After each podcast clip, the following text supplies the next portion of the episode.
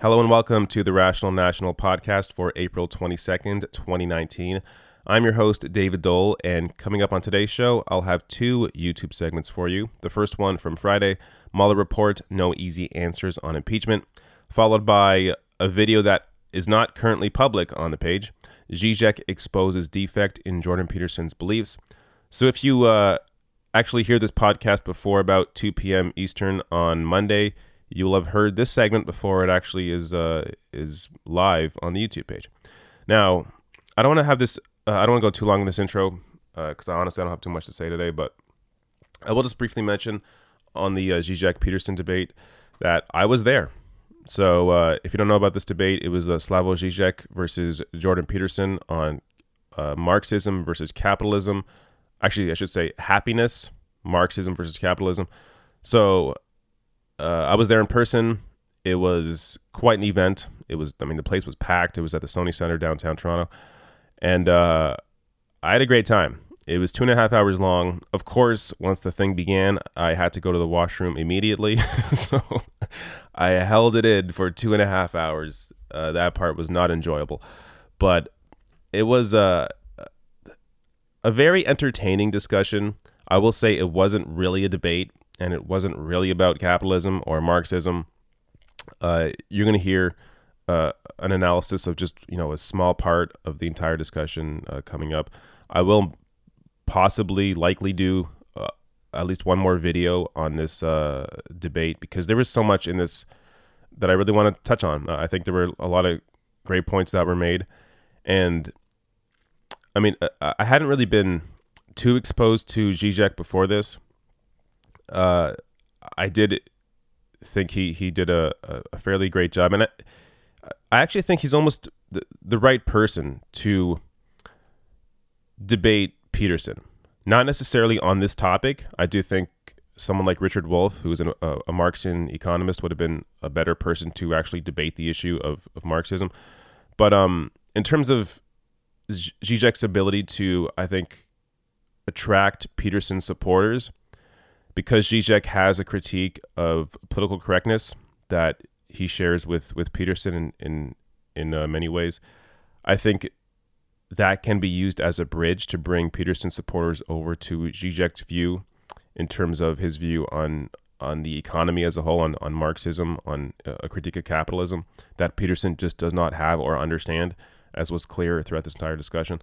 So, uh, I hope, I mean, I, I, I hope, and I think there's been some proof of this on, on Reddit that a lot of Peterson supporters became a little more informed because of Zizek in this discussion. So I hope that that is true. I hope that uh, made some impact. Because look, one thing that's abundantly clear, and you're gonna hear it in this this segment coming up. Peterson has a real limitation in his view of the world. He, uh, it seems that he thinks everybody has good intentions, or that everyone has the same idea of what good is. So that if you work on yourself, if you if you improve yourself, then that will improve society as a whole. But Zizek, as you're going to hear, blows a hole in that idea. And it's simply not true. And there is no reason why you can't both work on yourself and work on society as a whole at the same time. There is no reason why you can't work to improve yourself and your own situation while at the same time you join uh, activist movements or you join a political movement. There is no reason why you can't do both at the same time. It, it's it's really weird that Peterson is so he, he rejects this idea that we should be trying to improve society, that we should just be focusing on ourselves. It's so it, it's absurd. I mean, as I mentioned in this video, I guess I'll spoil it, you know, just a, a little bit. I mentioned that Jordan Peterson would be the person in the early 1900s saying, no, women should not have the right to vote because this is the way that society is set up. This is our hierarchy. It, ha- it, it works this way for, for so many reasons. Sure, there are some people that are left aside. Sure, you know, certain people don't have don't have the same rights as as white men do. But you know what? That's perfectly okay because that's it's just natural. The way that society is set up right now is completely natural and nothing should change. I mean, he, he completely doesn't understand that hierarchies evolve and change over time. It, uh, to not understand that and to not understand the impact that society has on your own individual situation. I mean, it shows you it, it, just a serious flaw in Peterson's thinking. So, anyways, I don't want to talk too much about it because I do want to do a few more videos on this this topic. But uh, let me get to it. So, uh, you're going to hear the uh, the first segment. It's a I think about a 10 minute segment. Mueller report, no easy answers on impeachment, followed by a more uh, a longer breakdown. I think it's about 20 or 26 minutes long. Uh, Zizek exposes defect in Jordan Peterson's beliefs. So the Mueller report is now out, which means it's time to actually talk about it. I know it's crazy. It's a crazy idea to talk about a report only when it actually comes out and not endlessly for two years before it comes out. But I don't know. Over here at the Rational National, we do things a little differently. We actually wait for the report to come out before endlessly speculating either way.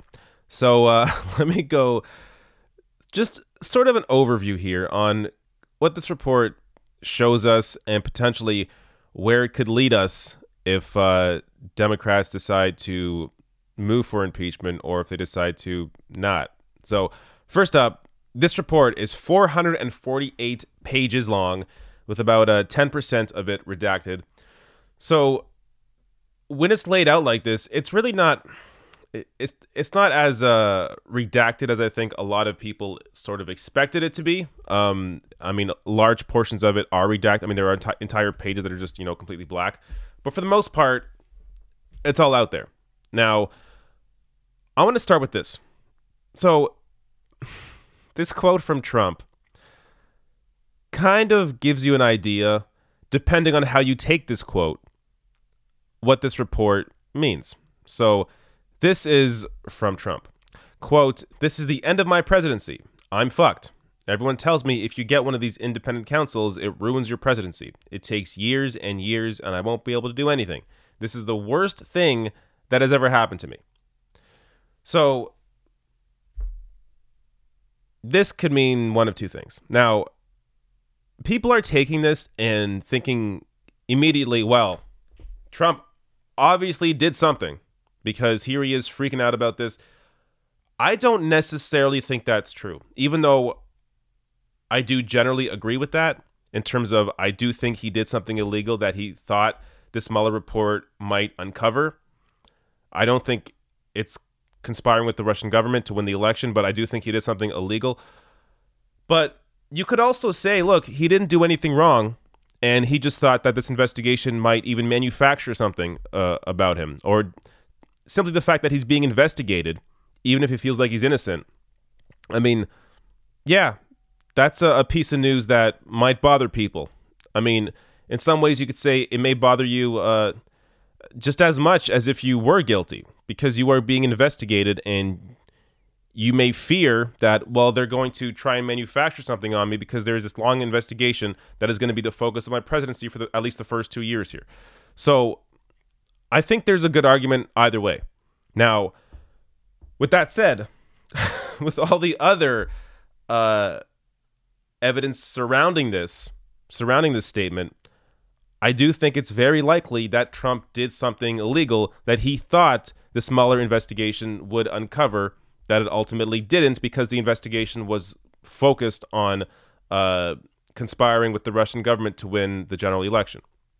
Now, let's get to the question of obstruction of justice because this is so. When I first reported on uh, Barr's summary of the Mueller report, I discussed how it didn't conclude either way if Trump had obstructed justice, and apparently it had given evidence uh, for obstruction of justice. So there are actually 11 instances where Trump uh, displayed this uh, obstruction of justice. Let me just give you several of them.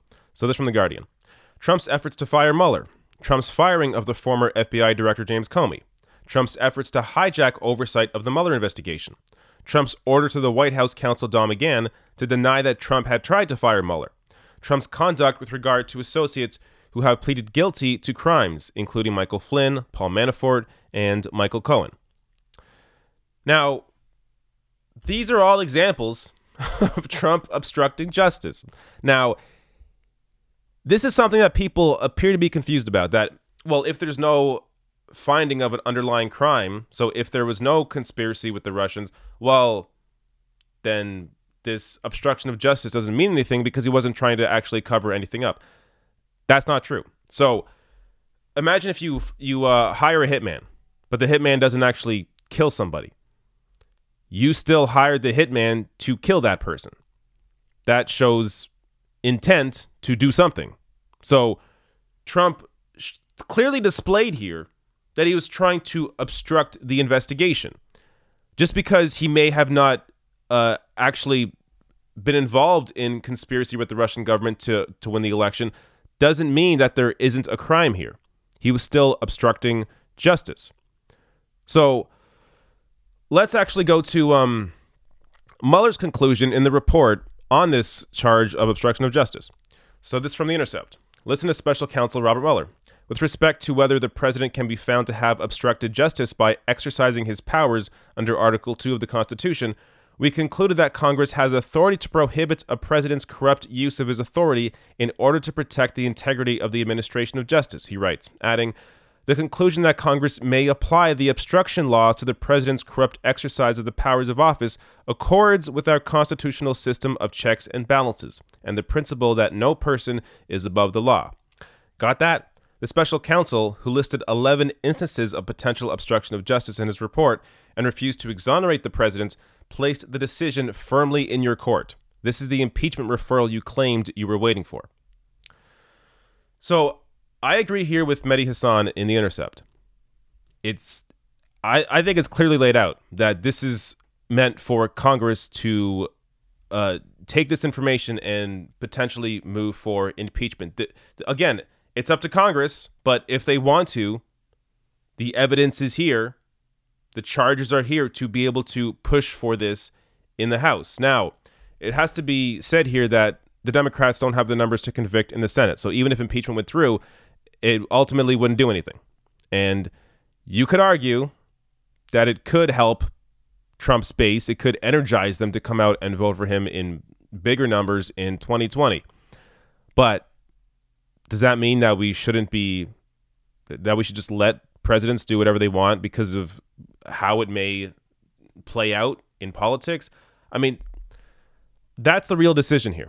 Now, before I even go farther in this discussion, let me play you this clip just to show you the Republican hypocrisy here because let we should allow the grown-ups to have this conversation. Republicans you shouldn't be listening to anything they are saying. Here is Lindsey Graham uh, in 1999 talking about the impeachment of Bill Clinton. So, the point I'm trying to make is you don't even have to be convicted of a crime to lose your job in this constitutional republic if this body determines that your conduct as a public official is clearly out of bounds in your role. Because impeachment is not about punishment. Impeachment is about cleansing the office. Impeachment is about restoring honor and integrity to the office. So there you go. According to Lindsey Graham, impeachment, you don't need an underlying crime for impeachment. It's about cleansing the office, it's about bringing honor back to the presidency. So again, don't listen to any Republicans on the issue of the Mueller report. They're just full of hypocrisy. Let's actually have a real conversation here on whether it is worth going through with this because it's worth weighing the different options. This stuff doesn't happen in a vacuum. In a vacuum, yes, clearly move for impeachment, but because there are real world effects on doing so, I think it's okay to sit back and think, okay, what is the best strategy here? Because let's say Donald Trump, let's say there's no move for impeachment, Donald Trump wins in 2020. At that point, might be a good time to move for impeachment. So I just think there's no clear answers here. And I think anybody giving you a clear answer isn't being honest. It's this stuff is not easy. It's it's not I mean, there are so many potential scenarios that can uh, occur because of whatever decisions are made that people need to understand whatever you choose to go through with, whether you go through with impeachment or not, there's going to be consequences either way. There's going to be good and bad either way. The only thing we can really say definitively is that this report does not show conspiracy with the Russian government to win the election, and it does show clearly some evidence of obstruction of justice. So that's what, with that information, with uh, knowing you you have that to work with, it's now time to figure out what you want to do. so, I mean, for people watching at home, you can't do anything. This is not up to you. But if you, uh, I'm just saying, understand there are, there is no clear answers here, and if you move for impeachment, sure, it might sound good in the short term, but it might have some terrible consequences. At the same time, if you don't push for impeachment, then you're simply saying that, well, it's okay for a president to be as batshit crazy as Donald Trump and obstruct justice as Donald Trump did, and it's perfectly okay for them to get away with it. Either way, here, I don't think there's any real clear answers. You have unfairly tasked me with three very difficult questions. And so I'm, I'm hoping that I can. That's re- life. That's life. All right. So on Friday was the Slavoj Žižek versus Jordan Peterson debate about happiness, capitalism versus Marxism, with Jordan Peterson representing the capitalism side and uh, Slavoj Žižek representing the Marxism side. Now, I was there in person. It was uh, entertaining. I think there were some great moments, but largely it wasn't really a debate about capitalism or Marxism. It was more of a discussion and it was kind of around the edges on on these issues. I do think if you're going to debate Marxism, you should have a Marxian economist like Richard Wolff there to debate uh, Jordan Peterson. And really, I don't think Peterson is even the best representative of someone to debate capitalism. So I mean, really, the whole premise and the people and the, the the two people in this debate weren't necessarily the best people to have this discussion. But with that said, uh, I may be doing multiple videos on this because it's there are many moments I want to touch on. But in this video, I really want to focus on Peterson's argument of focusing on um, uh, the individual in, in terms of uh, clean your own room before really doing anything else, and how there's a fatal flaw in his argument. And really, there is no reason why you can't both work on yourself and work on improving society at the same time. But let me start here with uh, Zizek's argument, uh, where he he questions Peterson's focus on this whole idea. Why do you put so much access to this? We have to begin with a personal, with personal change. I mean, this is also the second or which one? I don't remember. Forgive me of your slogans in your book. You know, first set your house in order, then. But I have an extremely common sense, naive question here. But what if, in trying to set your house in order, you discover that your house in, is in disorder precisely because the way the society is messed up, which doesn't mean, okay, let's forget about my house. But you can do both at the same time, and I would even say, I will give you now the ultimate example yourself. Isn't it that you are so socially active? Because you realize that it's not enough to tell to your, to your, uh, to your patients, set your house in order.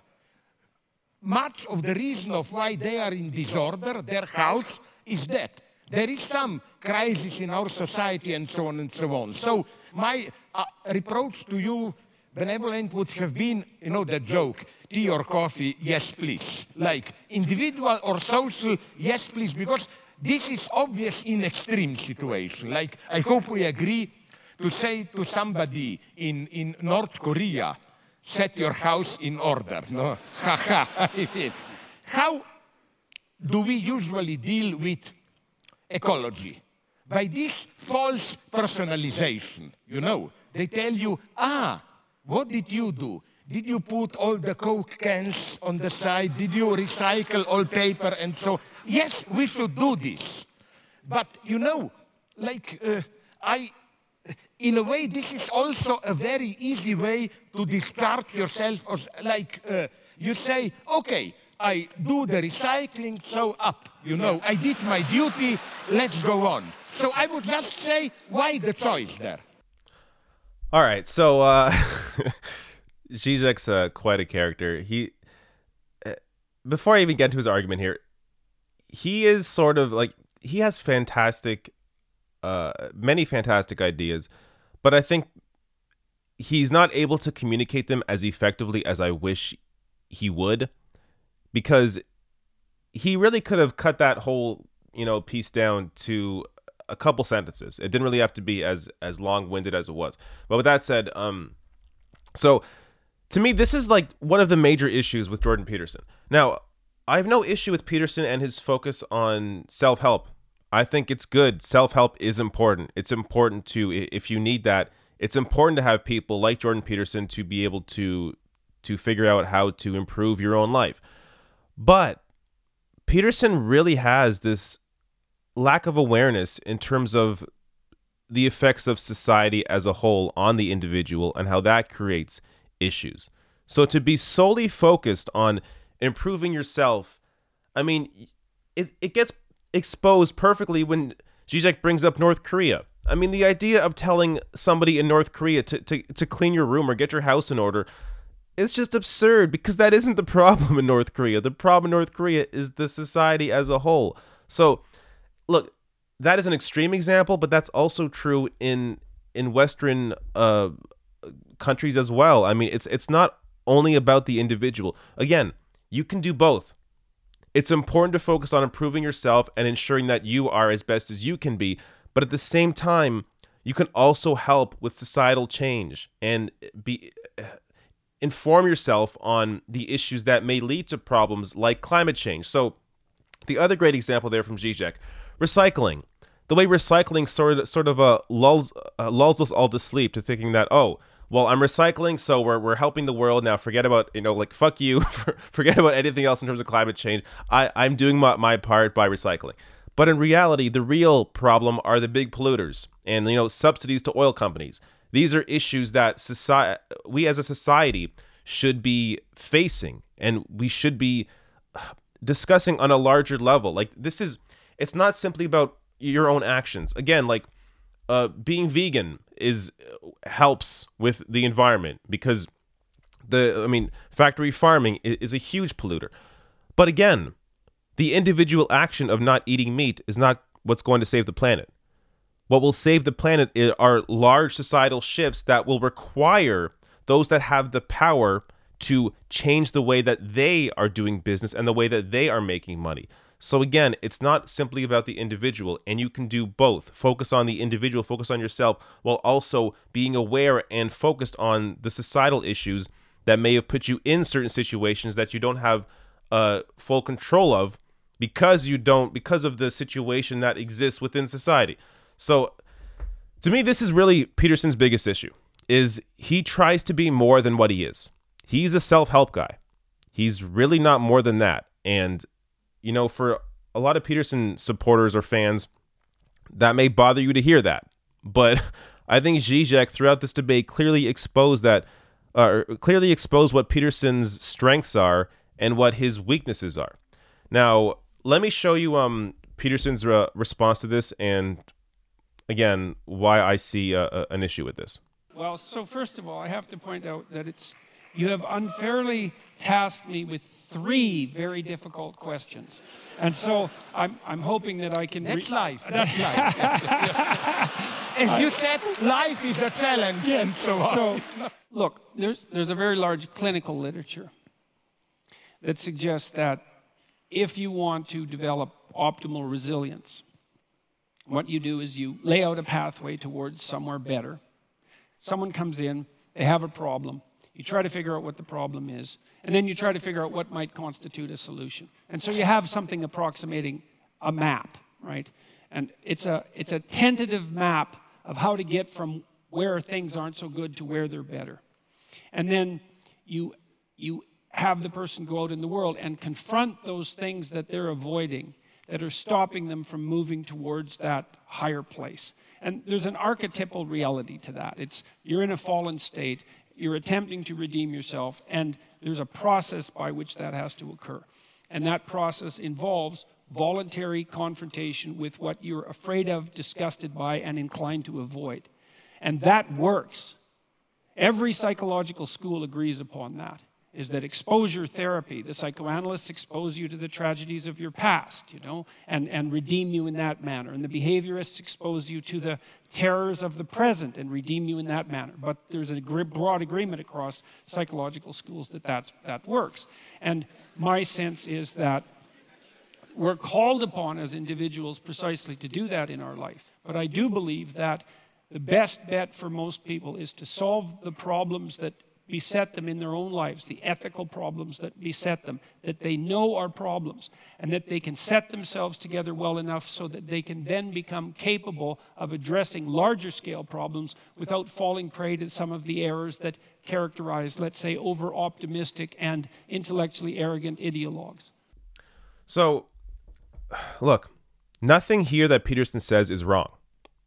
Focusing on yourself, improving yourself is good. And yes, it can benefit society at large. So, for example, I went through cognitive behavioral therapy because I suffered from social anxiety.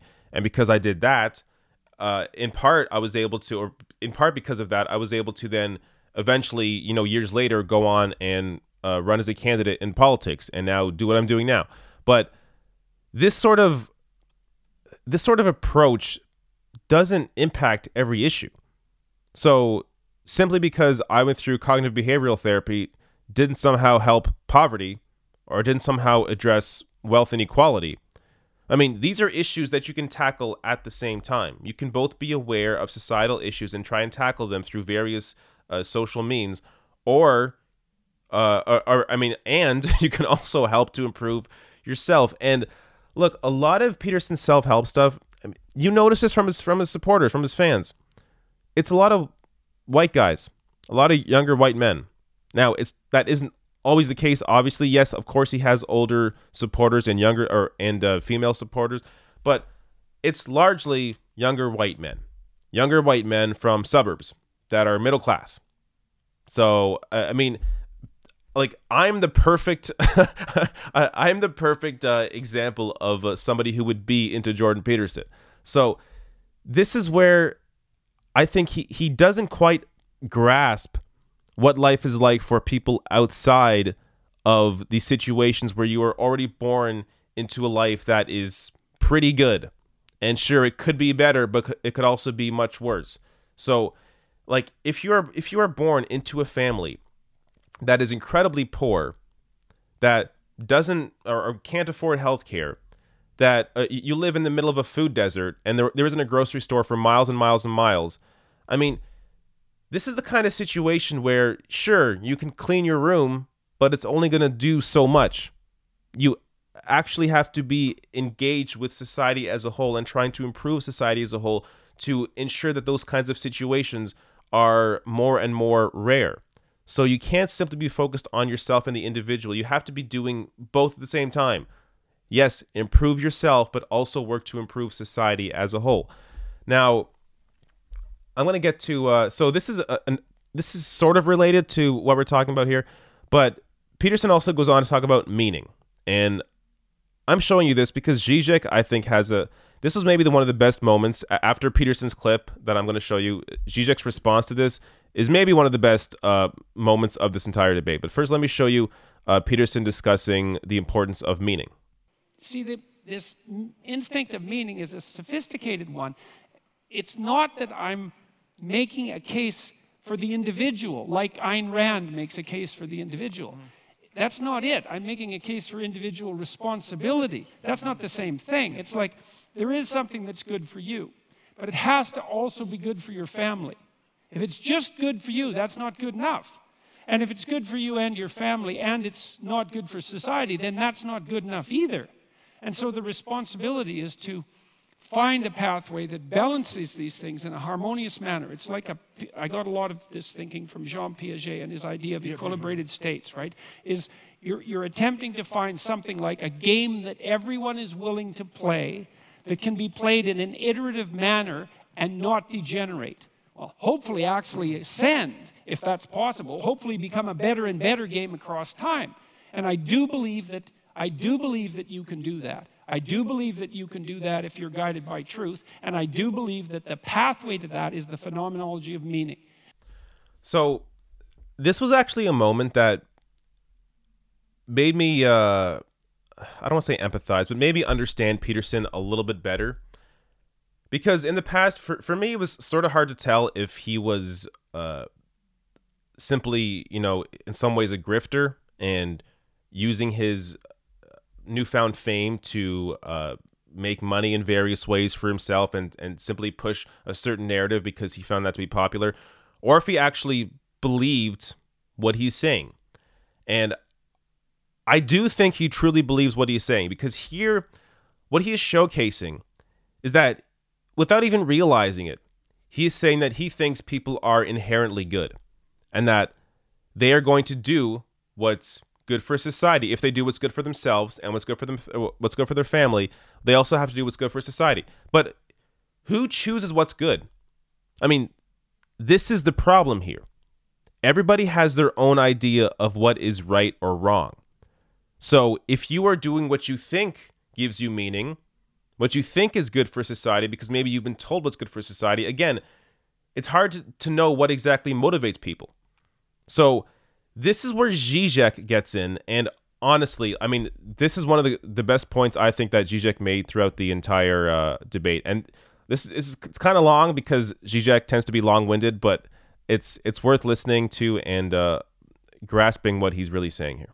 The danger here, here ideology can massively enter. You describe a nice situation. You are tempted or ordered or whatever to do something that you know it's wrong.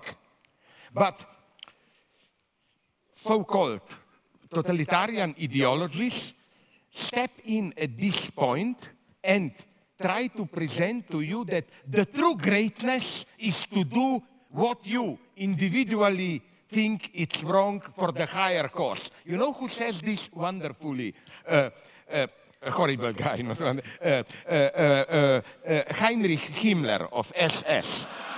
No, no, no. Sorry, seriously. No, he he he knew the problem. Yes. German officers must do horrible things. Yes. Kill Jewish, and his solution was double. First, to let them know, as he put it somewhere, every idiot, idiot, okay, ordinary man can do something great, maybe. Not all sacrifice himself for his country. But his reply was, his point was, but it takes a truly great man to be ready to lose his soul and to do horrible things for his country. Yeah. And I read some good memoirs of relatively honest communists who broke down when they were sent to the countryside famine in early 30s.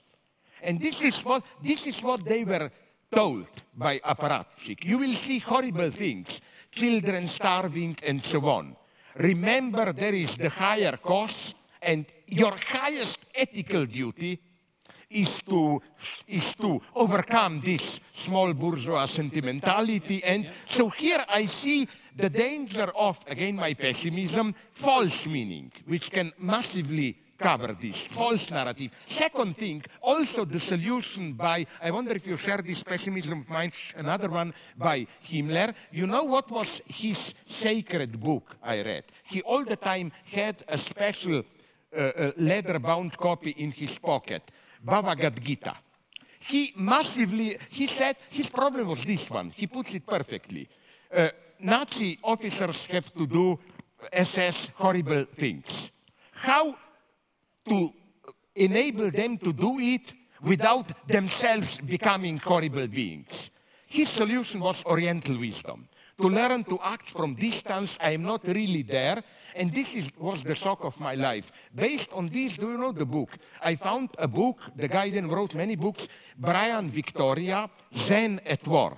It's a shocking book, especially horrible for many so-called anti-Eurocentrists who claim our monotheism is guilty of everything, we need Oriental. Yeah, but that book is about the, apart from a couple of exceptions, the behavior of Zen Buddhist community in Japan in the 30s, early 40s. Not only they totally supported Japanese expansion into, into uh, China, they even provided properly Zen Buddhist justification for it. For example, the one, you know who did this? No, you are not as old as me. I remember him D.T. Suzuki, the great pre. Yeah, but okay, he was doing this in the 60s, but as a younger guy, he was fully supporting Japanese militarism, and one of his justifications was this one the advice to, of Japanese military to them to support Zen Buddhist training. Because he says, it's one of the most horrifying things that I've ever read. He said, sorry, don't take it personally, but let's say an officer orders me if I were to tell this to you, it would be too obvious, so I pick you. I have to kill you, stab you with my knife. And he says, if I remain in this illusionary self, then I feel responsible. I kill you. But he says, if you are enlightened by Zen Buddhism, then you know there is no substantial reality. You become a neutral observer of your Yeah. life, just a flow of phenomena, and you tell yourself, it's not that I'm killing you, but in the cosmic dance of phenomena, my knife is floating and somehow your knife falls. You know what I'm saying? This I'm not disputing some spiritual greatness of Zen Buddhism. I'm saying how even the most enlightened uh, this spiritual experience can serve a terrible cause.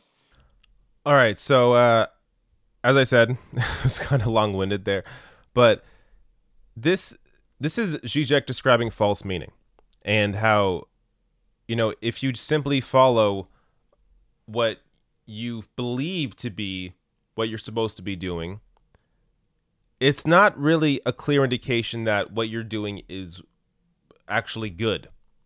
So even if you're following following what you think is is right for yourself, that doesn't mean that's what is actually a good thing to be doing. So when you have like the example of the the Nazis like imagining themselves outside of their own body in order to be able to kill people. I mean, that's the kind of thing where Peterson's entire idea of focusing on yourself and, and finding your meaning kind of falls apart because it, it shows you, you it's not simply about the the the individual. It's not simply about finding your own meaning. It's also about really truly understanding what is good for society as a whole and some people are incapable of understanding what is actually good for society or they are not it's not that they're incapable they are misinformed they are being influenced by whatever forces that are around them to think that what they are doing is actually good. This is what i talk about all the time when with, with people that are that do bad things. I say i really uh, in most cases except for like roger stone who for me is always like the perfect example of somebody who is who actually knows they're an evil person. But in most cases most people that do bad things don't think that they are doing bad things they think that they have convinced themselves that they are doing what is correct that they are doing what is right. And even if even if they they view something oh, okay well i could be uh, better in this way they think that well to be to be pragmatic or to do what um to, to actually get things done properly i have to do it this way. And this is something that is it's pervasive in politics. It, it's it's all i mean this is our society right now. So this is why it's important to build movements and have and really have these these people powered movements that are designed around various ideas. Now in that you know in that same vein you're going to have people or you're going to have movements that are also negative like white nationalist movements and they think what they're doing is correct. But that's why if you truly believe in the ability for people to overcome and and uh, really figure out what is best for society uh, right now and, go- and going into the future, then you have to be involved and educate yourself in some way about society as a whole and not simply just focus on yourself, which again, yes, focus on yourself. Yes, self improvement is important. And that's where Jordan Peterson comes in. But he he misses uh, Peterson is absent of that idea that society evolves. Now, look, there is so much more in this debate I can get into, but there's a part of this debate where Peterson really doesn't understand that hierarchies change over time. That he thinks that he looks at lobsters, oh, there, you know, lobsters have hierarchies, animals have hierarchies. That means it's completely normal for us to have a hierarchy right now in this capitalist society. But that hierarchy has changed over time. It was different under feudalism. It was uh, different under uh, hunter gatherers. It, it can be different in the future. I mean, you put Peterson back in like the early 1900s, he'd be the guy talking about how oh no, women shouldn't vote because this is the this is the way society is. Hierarchies are just normal. Right now, men are at the top. That's how it should be. But I mean, it's like it, he really does not. I'm not. It's it's hard to explain because I don't understand how he doesn't get it. Hierarchies are not permanent. They evolve. They change. Meaning changes the the the way society is is uh, designed changes and evolves based on the various needs of that society. So to simply think that we are doing exactly what we should be doing right now and that we shouldn't be addressing larger societal issues, I think it it shows you the serious flaw in Jordan Peterson's thinking. Despite the fact that I do think he has, uh, I, I'm sure he he has helped people and has the potential to help people with his self help work, but missing that larger uh, picture and really not understanding the the importance of society as a whole shows you that Peterson is just completely lacking, I think, as a public intellectual.